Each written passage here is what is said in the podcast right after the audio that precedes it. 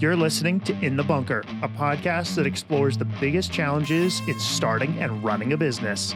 My name is Joshua Maddux, and I'm an entrepreneur and business owner myself. I'm sitting down with business owners to talk about the challenges they face, the lessons they've learned, and how we can all grow from it.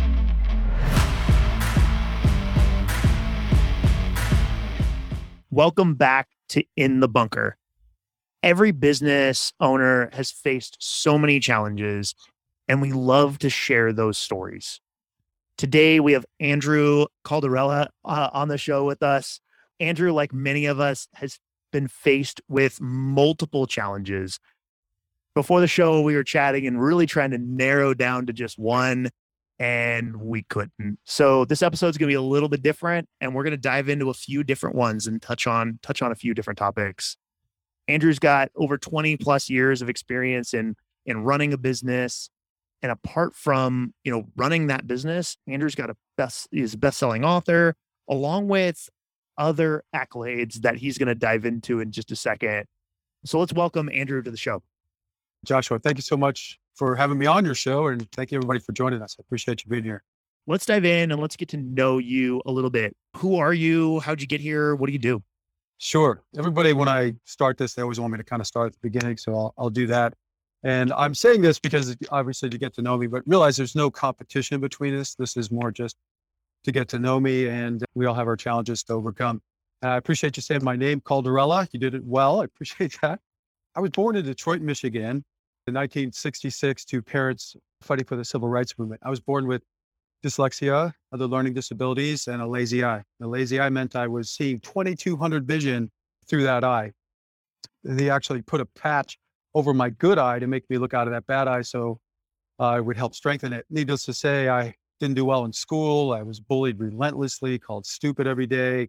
Uh, teachers even got into it. One teacher ridiculed me in front of the class, telling me I should just quit now and leave. So, needless to say, it was really, really difficult. With some help of some special people, my mom, special teacher, I was able to graduate from elementary school, went on to high school, actually came out of my shell, became a school leader, was on track, cross country, went on to college, got degrees in speech communications, theology, and philosophy, was on the crew, which is the rowing team, and was elected programming commissioner for a little while. After college, I really I got a job in Japan right after college, and I uh, lived there for about three years, traveled around the world, started start businesses all over the place. I've started businesses since I was a kid, just you know, since I was in elementary school, all the way through, and started consulting ace in 1999. Was hit by a car shortly thereafter. Had to grow this business literally out of my bed, broken and in pain. All this was going on. I also was on this larger mission since I was a kid to try to figure out these answers to why the world is so messed up, you know, how we can all be our best and fix our world. And after 30 years of work, I finally got my first book of three out. They're all written at the same time. It's just the first one's out right now. I just got it out. And so here I am right now. I've uh, got the book out. I'm building a tribe. I've been on all these shows. We have a foundation we're starting, trying to sh- share this message with the world. And as you may know, after you've worked on something for a long time, how to explain it to everybody to where they understand it and can get to it and make it easily accessible is really quite the challenge. So hopefully that gives you a little idea of where I am uh, and who I am. Yeah, that's really good. And I know just in that intro alone, there's, you know, half a dozen challenges, so to speak, we can dive into. I know you mentioned dyslexia and I struggle with that with myself. And going through college, I had a college counselor that straight up said, with dyslexia, you will never graduate from college. And it's just the aspect for me from an education standpoint of having an educator, having someone, and my wife is an educator and she's an awesome what she does. And I, I think there are some people in the education field and some people in not even just education, just counseling and, and mentorship and whatever that is, that sort of potentially stifle that growth in you'll yeah. never amount to anything rather than here's three things we can try to overcome this. I would love to talk about this for a second because yeah. this is really, really important. And this is kind of what helped me get through this. Luckily, I had a parent and people that did have knowledge. Most of the greatest leaders in the world that we've ever had have some type of what we call learning disability. Learning disabilities often come with gifts. I was given great gifts. I didn't realize them until I was later, but I tested out as a genius in abstract thinking in these other areas. I can do and see things that other people cannot. And just because I can't remember strings of numbers or math problems and things like that doesn't mean we're not intelligent. So, what I found is when you have these kids, it's to figure out how you can teach them so they can learn. And when I say that, it's really important because it's more important to teach a child how they can overcome their disability than to hammer in what they cannot do right. And just to give you an idea of spelling, I could never spell, even if I knew how to spell the word, for some reason I would just do it wrong. You know what I mean? It was just impossible for me to do it right, no matter how many times I did it. I mean, I could do it right three times and then four times wrong. So there's something going on there. What was more key is to teach me to recognize that this was happening and to two, how to look it up and find the answers that I needed. You know what I mean? How to spell the word, how to compensate for these difficulties. Because what you'll find is if you teach the kids how to compensate for them and give them a little bit of a break on the things they can't do well, you can find their gifts and then help bring those out. And that will allow these children to uh, amaze you because there's so many great artists and thinkers and uh, out of the box, you know, people out there that can do great things for us if we just help them. So I think that's a, I think for educators to realize is these differences in mind don't make you stupid. It just means your mind works a little differently. Mine works in pictures instead of remembering strings of numbers. You know what I mean? My, my mind works in stories instead of this linear memorization way. So it doesn't make it bad, right? Just makes it different. And once you're able to reach that kid, you can bring out their abilities, and that's more important than anything. So let's not let's not write anybody off for God's sake. You never know how far people will go. Yeah, it's super true. If you've never seen, you know, someone who's listening, if you've never seen what it's like uh, for someone who has dyslexia to read, I would highly encourage you to go to Google and type in what it's like to read with dyslexia. There are websites that will show you literally, as Andrew's describing, like trying to spell a word the letters will actually jump back and forth and switch places. And so trying to read a paragraph with that is incredibly crazy. And then if and you just, add on top of that with these other things, like I can't remember all the words for these things. But when I was a kid, it was like everything was dyslexia. But you have other things where it's like you can you can see one thing and your mind will make it into something else. I remember taking tests and they were like, why are you telling us this is about airplanes? And I'm like, that's what the whole story was about. They're like, no, it was not about airplanes at all. It was about, I can't remember what it was. It's something else that started with an A, but for some reason, as my kid mind was reading this, I didn't know what that word was. So the whole story was about airplanes. I was like, yeah, I guess it didn't really make sense, you know? So it, it is, it's a challenge, but this is, this is part of the thing. When I was a kid, I was also had a patch over my eye, so I couldn't see. So I had dyslexia and these other things, and everything became kind of a nightmare out there. I had nightmares of not being able to see and bullies, you know, throwing me in trash cans or stripping you down or just hitting you or you laughing at you and all this stuff. And it became a, I want to say like, like my own inner world was my safety net and everything outside was kind of a, a nightmare, you know, and it was as a kid, you know, when you think, oh, bullies, you know, it's no big deal, whatever, it is a big deal. You know what I mean? You, you are making somebody's life so much more difficult than it already needs to be and these bullies need correcting. I just want to say this. I'm not how to stop bullying is in the in the third book. I'm going to be doing videos on it. But it's about us calling out these bullies and making them apologize and feeling this empathy and sympathy and regret uh, that will help them grow. And you can do this very easily as a child by making them, you know, confront the person they're bullying, doing it in front of people and showing them the feelings. Like this idea of treating others as you want to be treated, which is one of the laws within the way of how we can fix ourselves.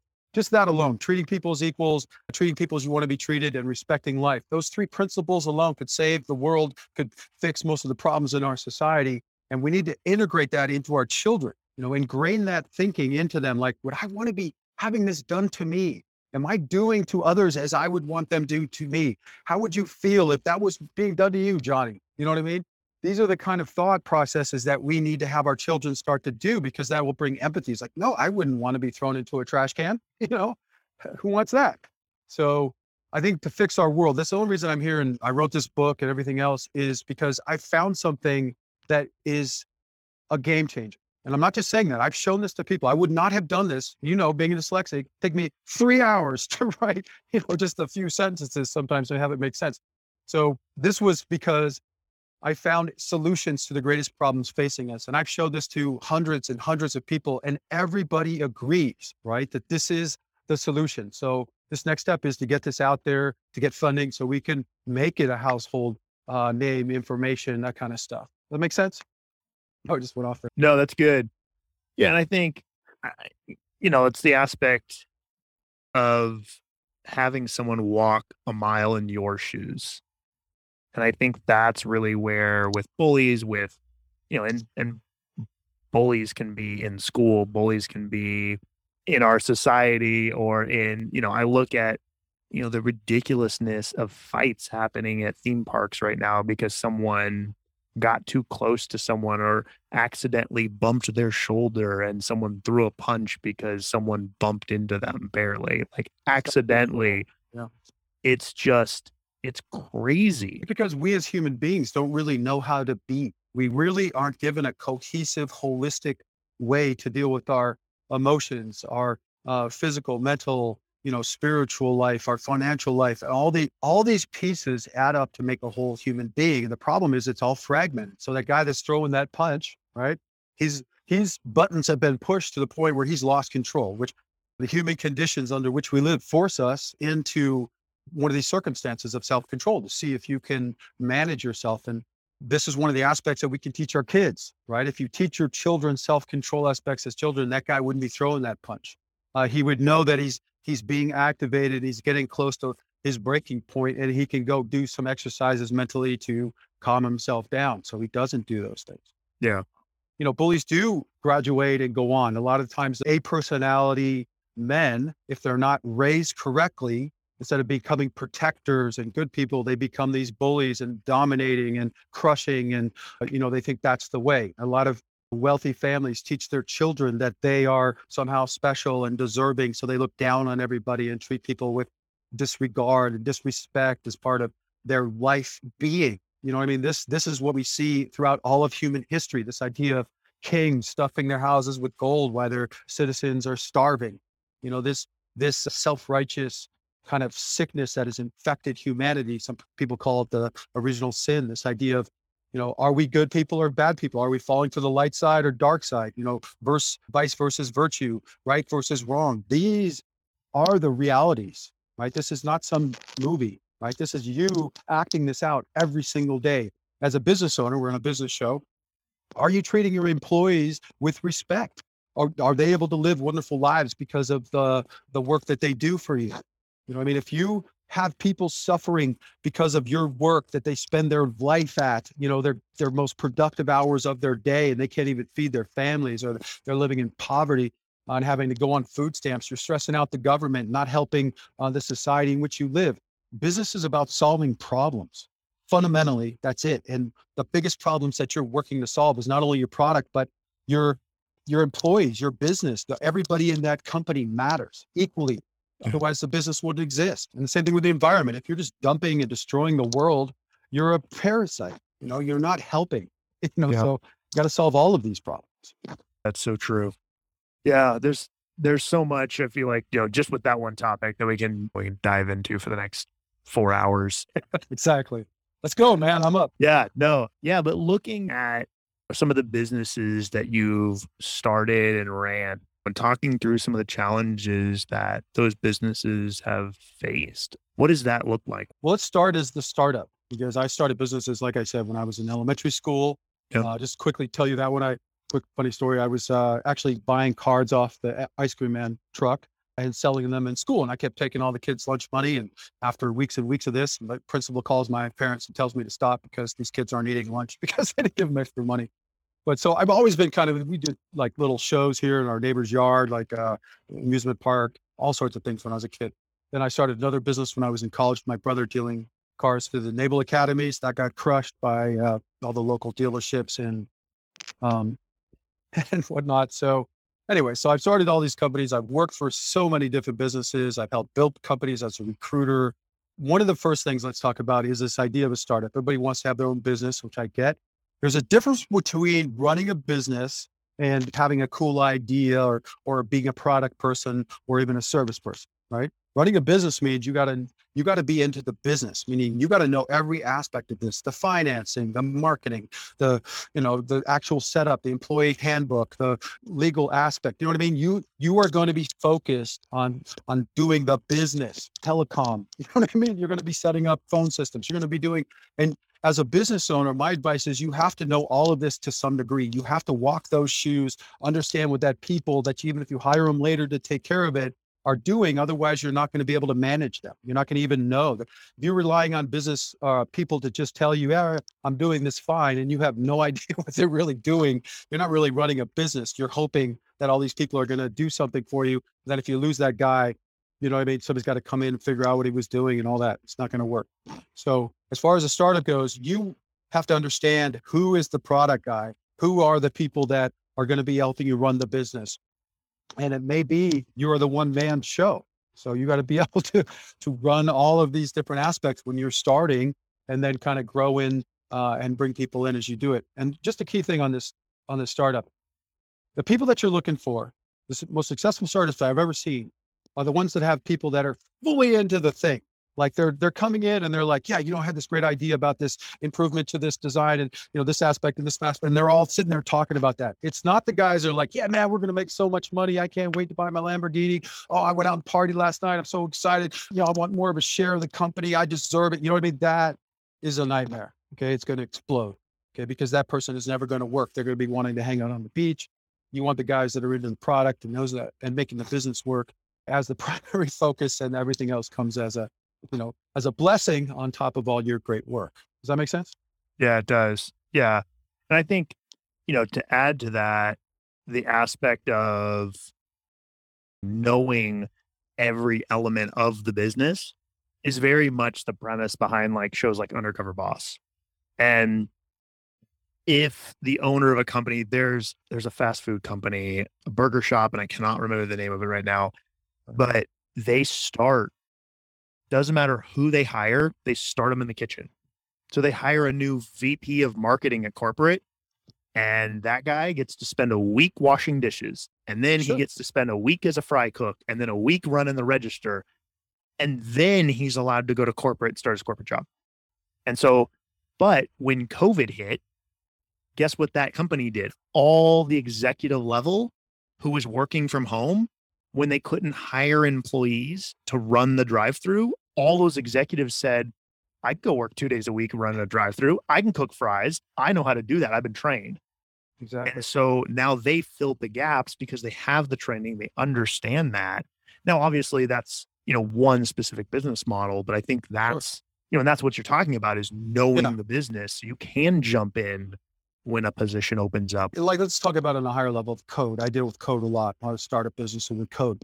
I'm not a coder, but I learned all the different ideas and the idea of how code works, the different languages and in theory, so that when I went in and I had conversations with the uh, non-tech people and the tech people, I could understand what the hell they were saying. This is really important because if you're building something in, let's say Ruby on Rails, and you lose your designer and there's a very few good people in the pool that you can pull from, it can really destroy your business right there because now you're sitting yeah. there trying to find new Ruby programmers and you can't because they're all hired or they cost a million dollars or whatever it may be. Whereas if you coded in PHP or uh, some other universal language, you would have millions of people to choose from. So what I'm saying to you is like, not only, you don't necessarily have to be the coder, though like I said, I did a little bit of that just to understand what they were doing. And then how do you like, I want to say? Like the theory is really important because like, can you modulate your code? Can you, you know, what am I saying? Make comments on the code because not everybody codes the same. Same coder can do something in two lines. This guy does it in 10. He puts this block down here. The other one puts it up here. If they don't notice, note what they're doing, if you lose that guy, somebody comes back in and looking at the code, it can take them literally months to figure out how this is working because this other guy's mind works totally different than this guy. So, you know, I mean, this is what I mean. It's like knowing your business doesn't mean you have to know literally how to do it, but you need to know how to make it work and how things kind of fit together. I've seen the same thing in manufacturing. Plastics business, whatever it may be, if you don't understand the process that the thing needs to go through, you won't know if the guy's telling you is right or wrong when they make a mistake. So many businesses I've found that the employees are just fucking up and they make it sound like, oh, it's some thing or whatever. And they're telling the boss, I'm like, no, that is bullshit. Excuse my language, but you know what I mean? It's like they're just covering their ass because they don't know how to run the cooling machine properly. You know what I mean? They haven't set the settings or whatever it may be. That's what I'm trying to say to you. You have to understand how the flow of your business works. Talk to people that aren't in your company. The most beautiful thing you can do as a new business owner is find people that are doing this right and just have conversations. You know what I mean? Like Yeah. ask them about all the the details of how they made this work. You know, what is what are the problems? Like you're doing with me. It's like so whatever business it is, find a successful business, find the VP, find the guy who's running the engineering. Hey, can you just help me just answer a few questions? What do you look for when you're building out this code?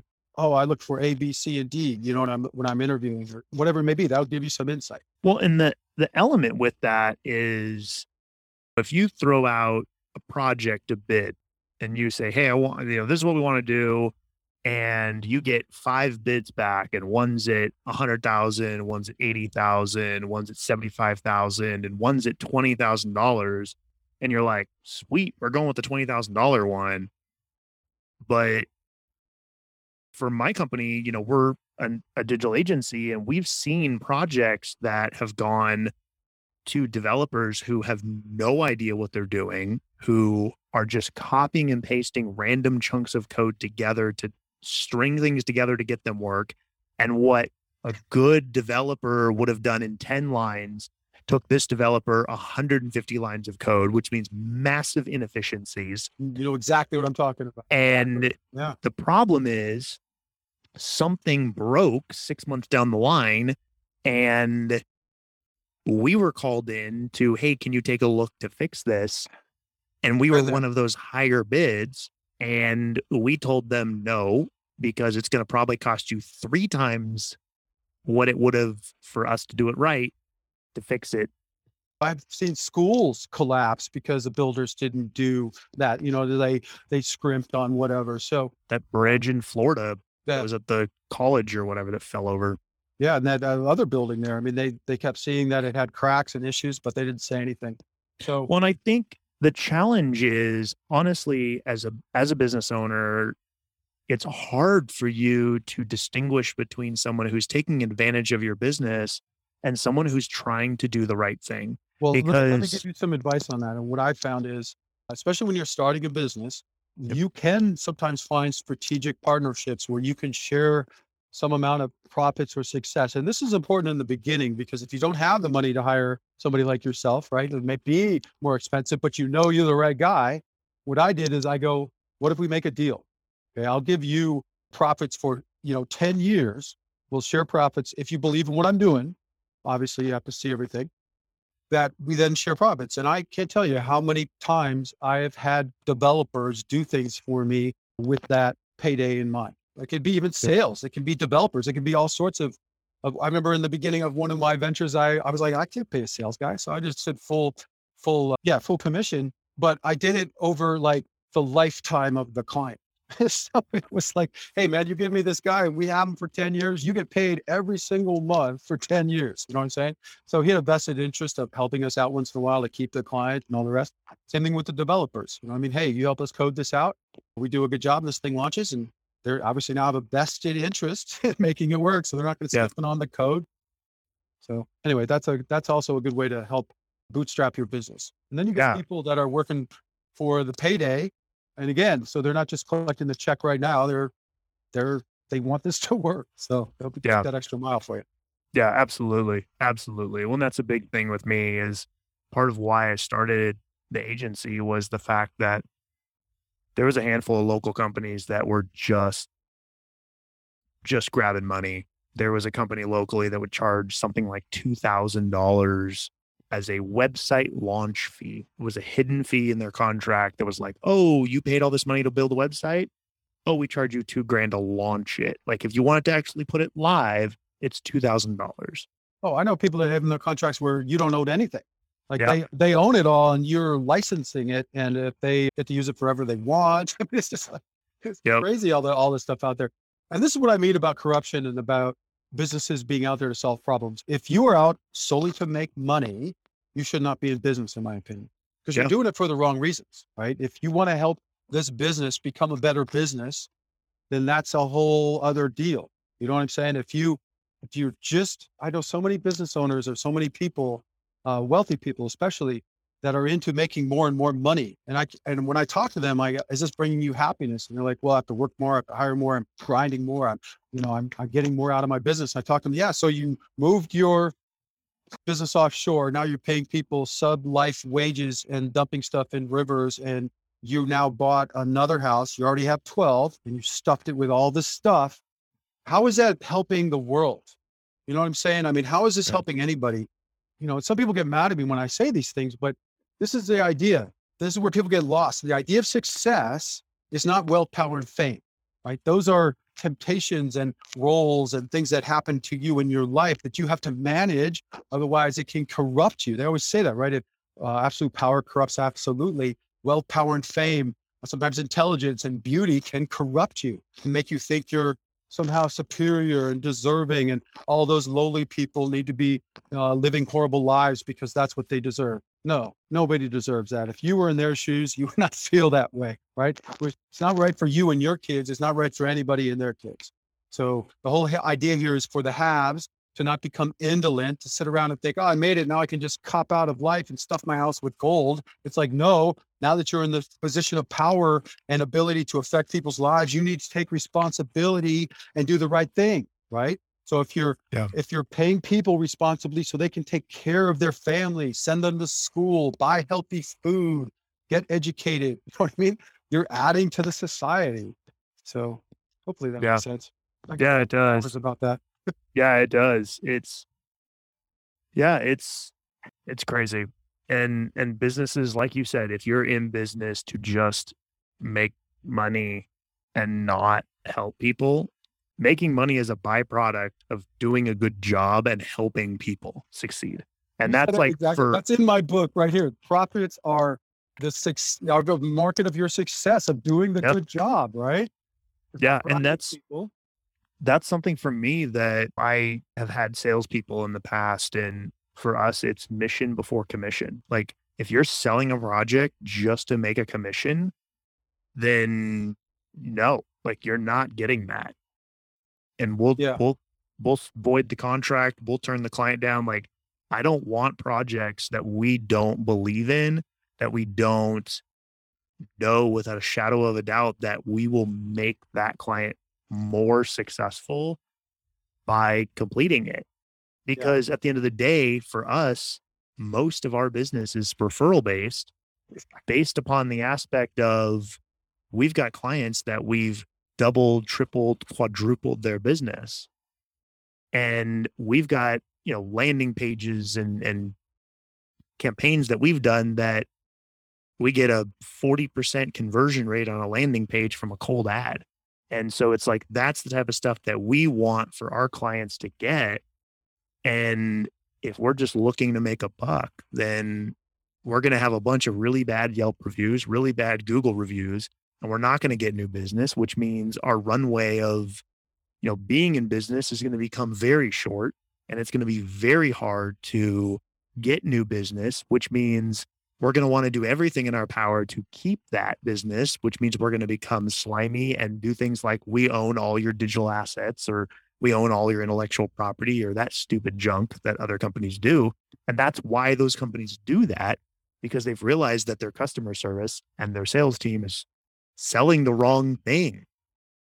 Well, I think there's a lot of desperation in the world. So there's a lot of people that have started businesses out of desperation. So it's Yeah. not, and they do need the money to live. They would they would probably be happy working for a business, but because of the way our society is structured, it's not designed to help the have-nots become haves. It's like if you live in a poor place in this world, the odds of you staying poor are pretty good. You know what I mean? In America, it's a little bit better, but at the same time, if you don't have the right education, the right environment, the right nutrients just to feed your body correctly so your mind grows and your body grows, you're never going to be as intelligent and as fit and healthy as you could be as if you had those things. So our our super rich, the idea of capitalism uh, is wonderful, but it's when it becomes corrupted is we, when it becomes a detriment, right? It's like the idea of uh, competition, right? You can think about it like a race. If you go to a competition, there's rules, right? You you go there, you you can't poison the people, you're not on steroids, you're not tripping people in the race. I mean, there's a whole bunch of rules before and after you got to follow. There's people that will cheat, right? They'll they'll call the team before the night, you know, and make them tired, so they're or poison their food. They, you know what I mean? They'll do something to to make themselves win. They'll cheat to win. And this idea yeah. of competition taken too far is like winning at all costs. And that's what the the idea of capitalism taken too far is like I have to go after every single dollar and if you start then taking away from people so they can't live nice lives, you're destroying the planet. You know what I mean? You're you're creating misinformation to stop people from understanding your destruction. You're on the dark side. You literally are participating in evil. And a lot of people think, but I'm doing good, man. I'm hiring all these people. They should be thankful they're thankful they have jobs, yes, but they're also living horrible lives because you're not paying them enough. You know, any employee that's working for a multi-billion dollar corporation like Walmart or Amazon and has to be on food stamps and can't send their kids to college and can't take a vacation. You know what I mean? They're, they're sick, they lose their job. This is ridiculous. You know what I mean? If you're if that is literally you're stealing money from your employees. I mean, Walmart, this the the walls they they opened up a multi-billion dollar uh, museum, They're stuffing it with art instead of paying their employees enough to live a decent life. You know what I'm saying? It's like uh, you go back in history, you see this corruption of people all the way through. Annie, Andrew Carnegie and the other moguls of the 19th century. You know, it's like they just grind people, destroy the world as quickly as possible until the government went like, okay, look, you, you literally have to stop. Right. I mean, we can't, you can't be having people's arms ripped off every single day and throwing them out in the street. I mean, that's not okay. So anyway, I, I yeah. could go off on this. I mean, this is the biggest problem in the world, right? We pe- we do not treat people like we want to be treated and as equals. We do not treat people uh, with respect or this world. And if we just did those two things, it would solve most of the problems in all of our world because you wouldn't need as much government because people are getting paid and they can buy their own stuff, right? Uh, if you give a good education, you give a way out of these hellholes that people are living in and create a better world, you know, rip down those places and build something nice. You know, what I mean, you have the money, we have all the power and wealth. Nobody wants all this horrible stuff. There's not one person I've ever talked to that wants pollution and, and dysfunctional government, harmful businesses. You know what I mean? Everybody wants the same stuff. The only thing that's stopping us are a very few wealthy people that are in power that do not understand the basic principles that I cover within the way. And neither does most of humanity. This is new. So, you know, my whole thing is like, we're going to fix this. If we just get on the same page when it comes to some of these foundations of life, join together, within a few organizations to peacefully force positive change in the world, we could do all of this in a few years. It wouldn't even take that much with all the people we have. A few dollars from a billion people goes a long way. yeah, it does. I saw I saw a quote the other day that was talking about, you know, there's a difference between large corporations that have CEOs that make just ridiculous amounts of money and you know, I, I've seen these these elements of like, oh, this you know CEO should give up half their salary and pay it to you know employees. And although I agree with that partly, I also think we also need to look at those numbers because the one that I saw was, you know, oh, the CEO of Starbucks makes $15 million a year. He needs to, you know, take some of that and give it back to, you know, some of the employees. And if he gave his whole entire salary, just took the whole thing and just turned it around and gave it to all 350,000 employees. Exactly. It's not even close to enough. They get 40 bucks each. Yeah. On an hour, not a day, not a month, $40 a year. It's, and so it's like to me, it's not about that. If you look at Starbucks and a lot of these other companies, it's the profit, the total profit yeah. that you make. Forget the salaries for a second. Yep. If you look at profit is money extra after you have paid your employees, after you paid all your expenses and all this stuff, right? So what you're claiming as profit is not profit. It is taken from your employees' lives, right? It's taken from you using this harmful plastic product instead of a natural one or dumping in the river instead of, you know, whatever it may be. So you have to look at the profit first and say, is that real? Is it legit or is it exploitative profit, right? Oh, we're cutting Yeah. down rainforests and dumping in the river and paying our people 30 cents a week in India, you know, and they're living in hell. You know what I'm saying? It's like, and we made a hundred billion dollars in profit. It's like, no, you rape the world and destroy these people's lives and are saying that that's profit. That is not profit. You're a liar. You're a destructive business and you're claiming like you're good, right? It's just, Yeah. We, we as a consciousness, as a humanity, as a, as a species have got to just wake up and embrace some of these higher values that we all want. Who wants a world of poison death? You know what Well, and that's where and that's where you get business owners like the guy, the K cup, the little reused or the the single use coffee cup that Keurig that everybody has on their counter now. The guy who invented that invented it with the aspect of each home like having it in a home, but using one or two, like using one or two a week. The problem is the average household will do 20 or 30 of those in a given week and he sold the company and has spent literally his earnings from selling the company suing the company to make them make one that's biodegradable and will be recyclable because he's realized how terrible his invention has been You're bringing a point. You get me so motivated here because it makes me so mad. It's like as a business owner, especially if they if you have a product that's going to be mass consumed, one of the keys that we have to stop using is is petroplastics. Right? There are other plastic alternatives, and if it's a single use product that's going to uh, degrade, meaning it's going to ex- it has an expiration date on it, it's really easy to use these other plastic sources that are made out of corn or uh, soy or plant based or whatever it is because your thing's going to go bad anyways, right? So this thing's going to degrade. And if they just took the whole thing and threw in the trash, the whole thing would just degrade instead of this plastic nightmare nightmare we're created. And it's it's not okay. You know, these these plastic industries, if you work for one and you're like, yeah, but I have a job, they pay me really well. But that that plastic industry could easily, because of the amount of power contracts and everything else they have, start to switch over to these other types of things. You know, it's like uh when when cars came into play, it was like the the buggy makers, you know, all the horse people, they were pissed off. You know, I mean, like, no, get rid of the automobile. It's like, come on, people, we need to upgrade our society. If you're doing something that is harmful, we can. This is our planet, okay? We only have one of them. You think we can't affect it? You're you're living in the Stone Age. We literally are affecting our planet in trees. I mean, there's billions, trillions, and trillions of trees that we have cut down over the last couple thousand years that we have not replaced. That is half the problem. You know, we we need Yeah. we need carbon sinks. We need to live in a world that is thriving and healthy if we're going to be thriving and healthy. It's not that hard. I mean, seriously, this world is so amazing. You plant something in the ground, give it a little water and sun, it'll grow. you know what I mean? You don't have to do anything. So it'll, I mean, this world will clean our water, it'll grow our food, it'll do everything we need if we just work with it. So my thing is right now, and again, it's all covered in the book on how you can make a true business is what I call it, and have our governments work for us and not against us. And again, it's a lot of it, it's about making ourselves better people so we crowd out the bad with the good.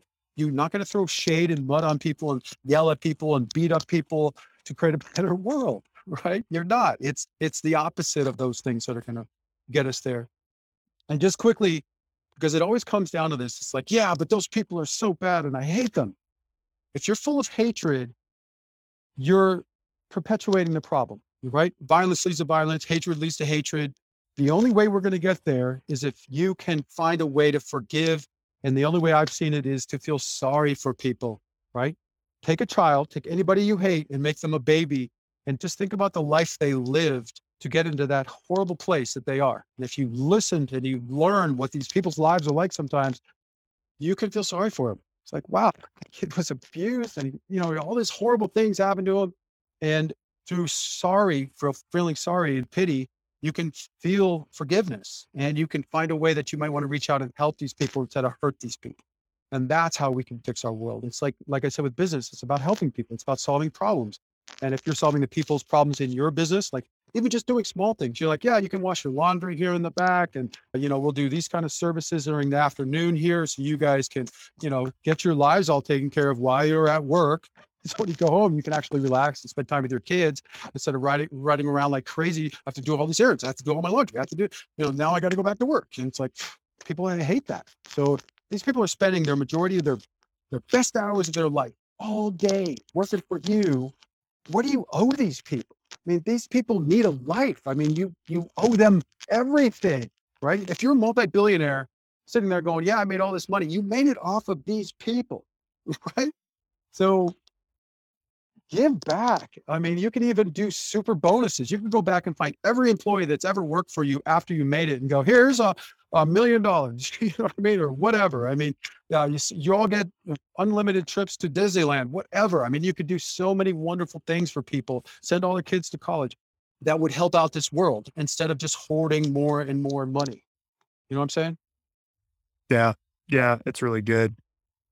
I, I really, oh man, there's there's so much good that we've just talked through and and so much there that we could still just you know have a conversation on and hey we could. But i think really you know the element that you sort of ended there with was you know the aspect of thinking about the people who have helped you make it you know as you're as you're growing you know making sure you know and i don't care you know, if you're making a billion dollars a year or, you know, $50,000 a year, you know, there's a percentage base that you can, you know, send a thank you gift, you know, whether that's a, a card and a Starbucks gift card or, you know, something to someone. Yeah. Phone call. I mean, it doesn't have to be something that is a massive, you know, dollar amount that, you know, you have to do, but it's the element of, you know, we've got a we've got a client actually a few years ago. They were insanely busy right around Thanksgiving. And the owner of the company in a company meeting on a Monday morning said, Who has done their Thanksgiving meal shopping? And like one person in the room was like, Yeah, I, I bought my turkey and stuff. And so he goes, Okay. He goes, Get me your grocery lists this week. And he goes, And we will shop and deliver the food for you. And the owner and his wife did their grocery shopping and delivered it. That's so awesome. And, you know, yeah, that probably costs, you know, 50 bucks to 80 bucks a per, you know, per employee. And when you're grocery shopping for a dozen people all at once, you know, it's not that exponential amount of time, but it's one of those things that they didn't have to worry about it and it made it so much easier. And it's appreciation. It's those little things, yeah. they add up. I mean, it's like if you look at what you're doing for your life and you talk to people, they want to be happy. That's like at the top yeah. of everybody's list is to have happiness. And that means to not be desperate, to not be worried, to not be overworked, to not be, you know, just run ragged.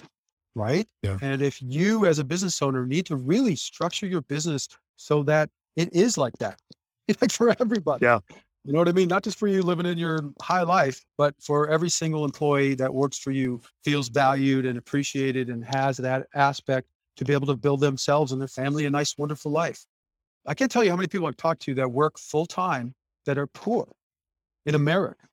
Like you're working yeah. 40, 60 hours a week and you literally cannot afford healthy food for your four kids. You can't, eh, there's no way you can afford a vacation. There's, they won't even give you time off for a vacation and even if you could, you couldn't go anywhere because you have no money. You know what I'm saying? I mean, this is like wrong. I mean, it's rape. I mean, it's like if you're a business owner and you're thinking that um, that you want to help the world, the biggest thing you can do is to, like you were saying with the with the Craiging thing. You know what I mean? Make your product responsibly, low energy, recyclable, work with the earth, treat your uh, employees and everybody with respect. Help your clients solve their problems. You're going to be successful. Even if you're making even every single year as a business owner, right? You can feel more pride than the guy that like his own McDonald's or or you know whatever, a Walmart or Amazon because they're raping their employees and stealing from them and destroying the world while they're sitting around flying on spaceships. It makes no it's not even cool. Like you are yeah. literally falling to the dark side. You have no clue. You think you're such a good person and yes, you you've created something that's big and mammoth, but it is a destructive force in the world. It's like, you know what I mean? I mean yeah. there's, there's, no need for it. And people say, oh, if we raise the prices or if we pay people more, we have to raise the prices. No, you don't, because your profits are the raping. You know what I mean? Okay, I'm sorry, I shouldn't be using that word, but the profits are too big. You're you're taking too much from people and from yeah. the world. Those are expenses that you're claiming as profits, and that's the problem. So you don't need to charge more You can instead of making a billion, you can make 700, you know, million. Yeah. Okay. Yeah. Yeah. I think adjusting adjusting that a little bit is always a good thing, but it's crazy. It's gonna take some shift, you know, I think from a you know, just a talk about this in the book. It's not only that, it's also the, the public uh, company. I talk about Yeah. this in the book. We rate our public companies on growth and, you know, profits growing every single quarter. You know, I mean, if you're not growing, you're a failing business. So when you talk to these guys, they're like behind, uh, you know, a rock and a hard place because they're like, look, man, I have to find more money. Period. You know what I mean? It's like, I'm out of here and our business is getting bad marks. Doesn't matter if they have 80% of the market share. They just came out with a product that two months ago that's killing it. Nope. You know, you're, you had a bad month, you're going down. That's got to change. You know what I mean? Yeah. How we rate our public companies and what we determine as a success has got to change. Otherwise, all the public companies can never change because it's like, they're like, well, if we invest, we're taking away from our profits and then everybody's going to freak out. Right. So like a petrol company's like, I want to take half our profits and put it into non-petrol plastics and develop that and really get it out there. They're like, oh, we can't do that because it'll show us making less money. You know what I mean? God forbid. I mean, just look at inflation right now that we're having. It's a big scam, right? Half the businesses that are doing this are only doing it because they can. Half of them are overseas. They're just shipping companies. They're like, hey, you guys want to ship more, huh?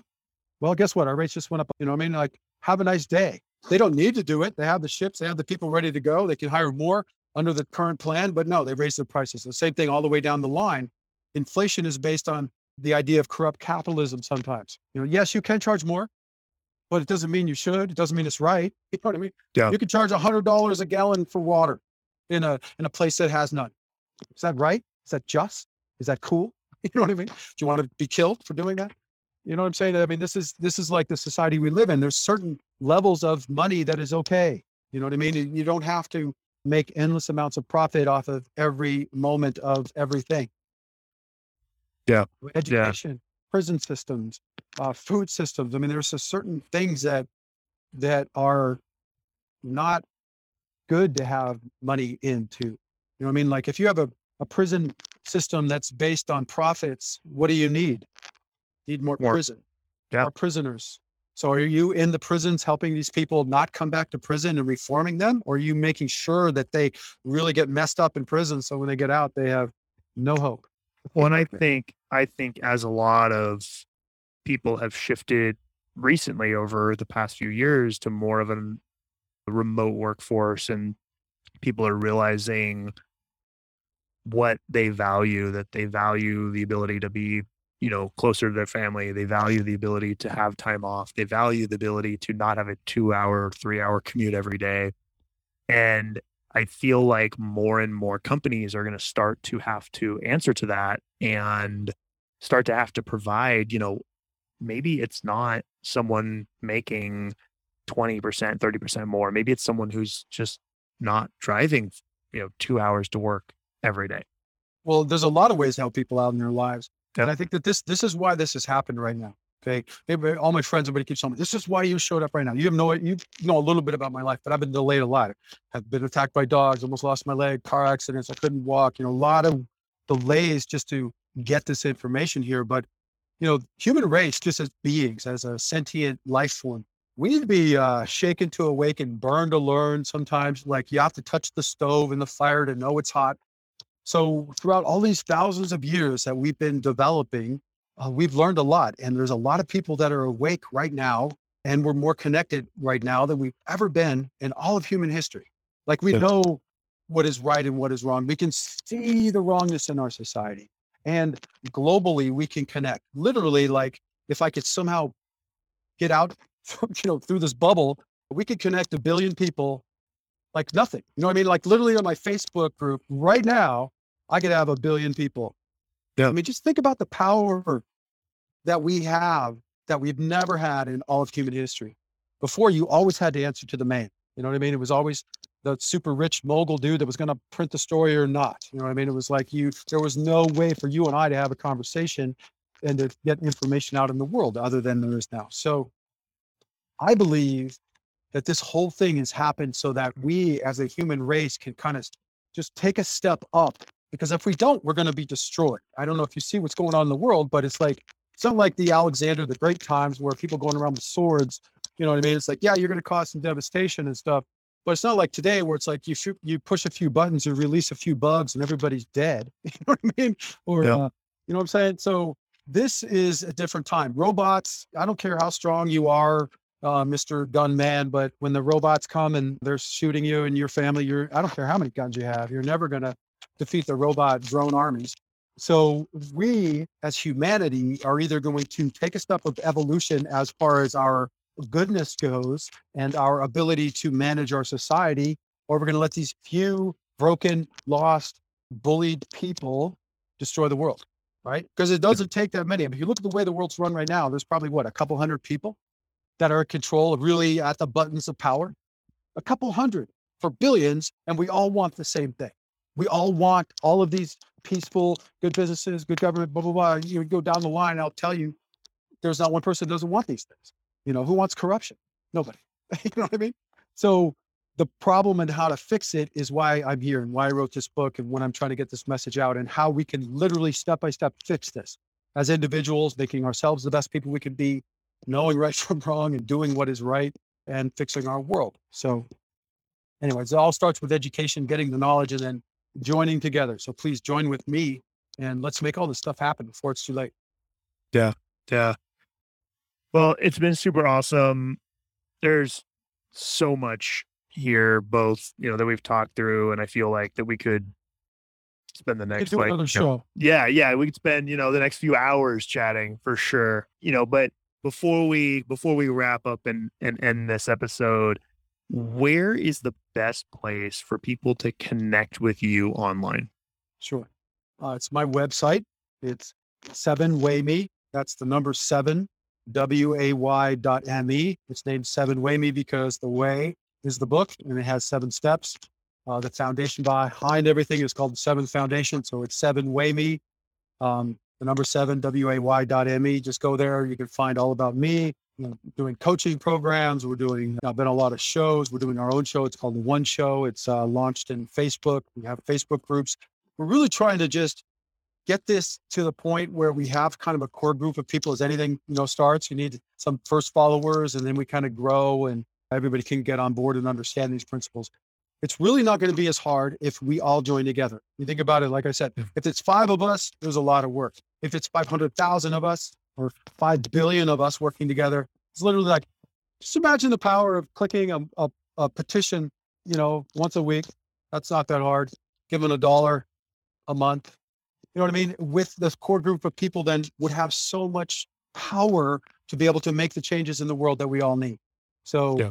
Don't don't just pass by this as something that's like, oh, I've heard this before and whatever. This isn't. I'm seriously, I've shown this to so many people. Everybody's like, oh my God, this is a game changer. This isn't like anything you've ever seen before. Publishers said that to me. They're like, we have seen regurgitations of Carnegie and Robbins and everybody else. That's all everything is. It's like yours is totally new. This is a totally new thing. So please check this out. Don't be too jaded. You know what I mean? And, and join with me. And I appreciate it. Seven way me. And uh, let's make these changes. Awesome. We'll have that link, some other links, and uh, your bio and everything in the show notes for those who want to connect and find out more information about you, what you're doing, what you're up to. And also, I'll grab a link to the book um, as well so we can make sure that people can grab that. Awesome. Appreciate the time today and good chatting with you. Uh, thank you, Joshua. Take care, everybody. Peace. Thanks for listening to this episode of In the Bunker. As always, we can be found on Instagram, Facebook, and Twitter at In the Bunker Podcast. Be sure to share this episode and what you're going to apply from it and how that can affect your business. Make sure to tag us in that post so we can highlight your journey as well. But before you go, I have a quick personal ask. Each episode of In the Bunker takes a lot of work to put together from finding the guest, shooting, editing, all of that. And where I really could use your help is twofold. First, if you're listening to this on Apple Podcast or another podcast platform that can let you leave a five star review or a text based review, I would truly and greatly appreciate that. It really helps with the algorithm and allowing other listeners to find the show. The next thing that I really need help on is sharing this with friends, family, business owners, people that you think need to hear this content. I appreciate you listening to this episode and looking forward to next week. Take care.